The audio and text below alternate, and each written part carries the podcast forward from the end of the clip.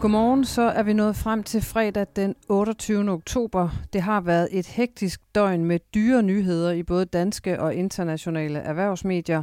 Jeg har samlet et overblik til dig, og vi runder også dansk politik, for valgdagen nærmer sig med hastige skridt. Der er meget på programmet her til morgen, så spænd hjelmen og velkommen til ugens sidste morgenbriefing. Jeg hedder Sofie Rud. Vi begynder på Wall Street, hvor mere end 550 milliarder dollars er forsvundet ud af aktieværdierne i de største amerikanske teknologivirksomheder i den her uge. I løbet af ugen har de såkaldte Big Tech-selskaber fremlagt deres regnskabstal, og det har været en grum omgang. I aftes var turen kommet til Amazon og Apple, og blodbadet fra ugens første dage fortsatte. Amazon havde i grunden gode tal, nemlig en stigende omsætning på plus 15 procent i forhold til samme kvartal sidste år, men selskabet meddelte også, at guidance på året samlet nu bliver nedjusteret. Eftermarkedet havde øksene hævet højt og hakket omgående næsten 20 procent af Amazon-aktien. Apple kom også med hederlige tal efter lukketid på Wall Street sent i aftes dansk tid. Det blev til rekordomsætning. Salg af iPhones steg 10 procent, Alligevel faldt også Apples aktie en smule i eftermarkedet. Jeg vender tilbage til aktier og Wall Street om et øjeblik. For vi skal først forbi børsens forside, hvor topchef i Danske Bank, Carsten Eris, håber, at klarheden om bødestørrelsen i bankens hvidvasksag nu vil skabe vidshed for bankens medarbejdere, så de får mere tid til at tale om kundernes behov.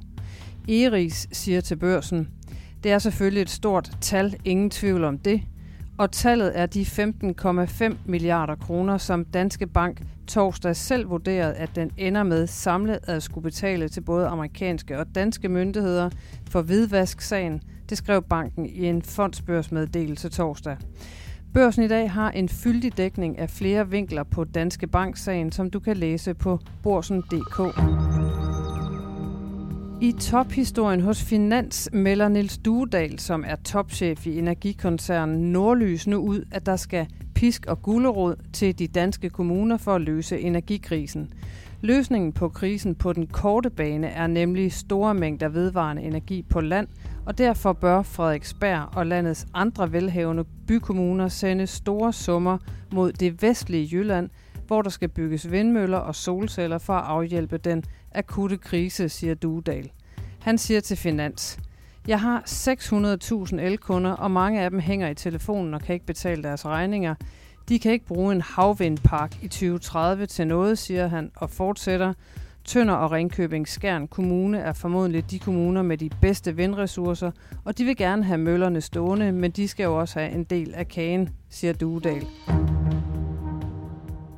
Og til et rentenyt. Børsen skriver, at Nationalbanken hæver sine tre policy-renter med 0,6 procentpoint, så rentespændet til eurozonen bliver udvidet. Altså, Nationalbanken hæver sine renter, men ikke lige så meget som den europæiske centralbank ECB, som torsdag hævede renten fra 0,75 procent til 1,5 procent. Det meddelte Nationalbanken torsdag. Eksperter har fundet et smuthul i partiet Moderaternes skatteplan, som betyder, at virksomhedsejere kan undgå en ny topskat, skriver børsen. Hovedingrediensen i Moderaternes skatteplan var at sænke aktieindkomstskatten og selskabsskatten samt erstatte topskatten med en ny lønsumsafgift. Men nu påpeger flere eksperter, at skattemanøvren ikke alene øger uligheden, men også skaber et smuthul i form af en skattefordel for folk, der ejer størstedelen af et selskab og dermed er hovedaktionær. Økonomiprofessor Bo Sandemann Rasmussen fra Aarhus Universitet siger, hovedaktionærer vil kunne få en lavere skat end andre kan. Det er, nok, det er nok ikke tilsigtet, men de kan slippe omkring 5% point billigere ved at udbetale udbytte i stedet for løn til sig selv, siger Sandemann. Moderaternes politiske chef Jakob Engel Schmidt fortæller, at det ikke er med Moderaternes gode vilje, hvis der i deres skatteplan opstår en fordel for hovedaktionærer. Vi vender tilbage til den sag om et øjeblik. I dag, fredag, bliver en af nyere tids mest markante virksomhedshandler til virkelighed. For med mindre noget komplet uforudsigeligt sker, så har Elon Musk nu erkendt, at han ikke kan slippe ud af Twitter-købet, og i dag er den juridiske deadline for at gennemføre handlen til de aftalte 44 milliarder dollar, altså cirka 325 milliarder danske kroner. Handlen med aktien bliver suspenderet fredag, oplyste New York Stock Exchange torsdag. Vi skal tilbage til Wall Street, hvor blodbadet blandt teknologiaktierne bare fortsatte torsdagen igennem. Helt galt gik det for Facebook-moder Meta. Aktien faldt med massive 24,6 procent torsdag, efter at regnskabet sent onsdag viste, at også selskabets skøn for indtægterne i de igangværende fjerde kvartal skuffede felt med satsningen på det såkaldte Metaverse. Også Microsoft og Alphabet fortsatte nedturen torsdag med et fald på et par procent hver – Samlet faldt Nasdaq 1,6 procent, mens S&P 500 klarede sig mere nådigt med et fald på 0,8 procent. Herhjemme kunne særligt danske bankaktionærerne glæde sig over et hop opad på plus 12 procent, mens det samlede C25 lukkede i et minus på 0,3 procent. Find detaljerne på borsen.dk Investor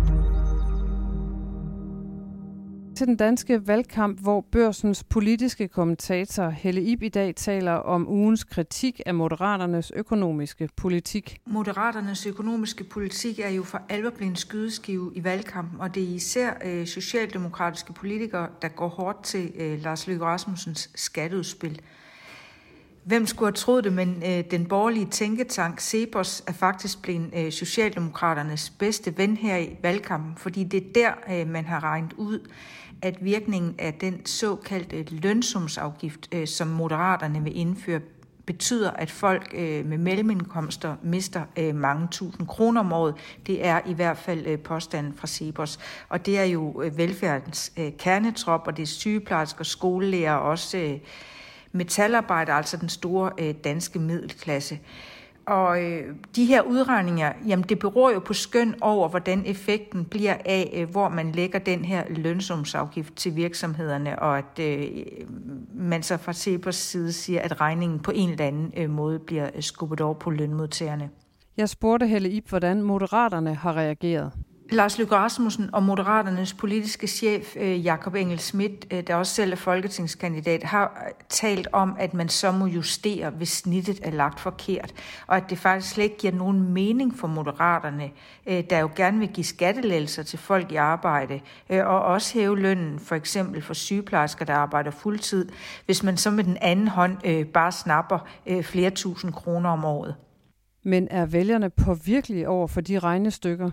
Det er svært at sige lige nu, hvilken effekt det får. Det er jo et virkelig godt spørgsmål, øh, men de konservative for eksempel kommer nok til at betale øh, med, med nedgang i målingerne, øh, da det lykkedes Socialdemokratiet at fremstille øh, de konservatives 2030-plan som en kom- kombination af topskattelettelser øh, og, og kraftige beskæringer af velfærden. Nu bliver det i hvert fald dybt interessant at følge de sidste dage af valgkampen, hvor jeg er sikker på, at angrebene øh, på Lykke og Moderaternes politik vil blive intensiveret.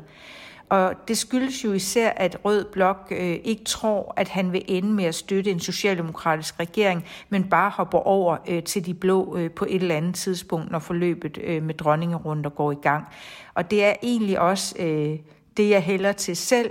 Øh, jeg øh, gætter også på, at hvis moderaterne ender med at få over 10 procent af stemmerne og har de afgørende mandater, ja, så vil det også være øh, legitimt for Lars Løkke Rasmussen selv at gå efter at blive statsminister i en blåtonet regering, selvom han har afvist det indtil nu.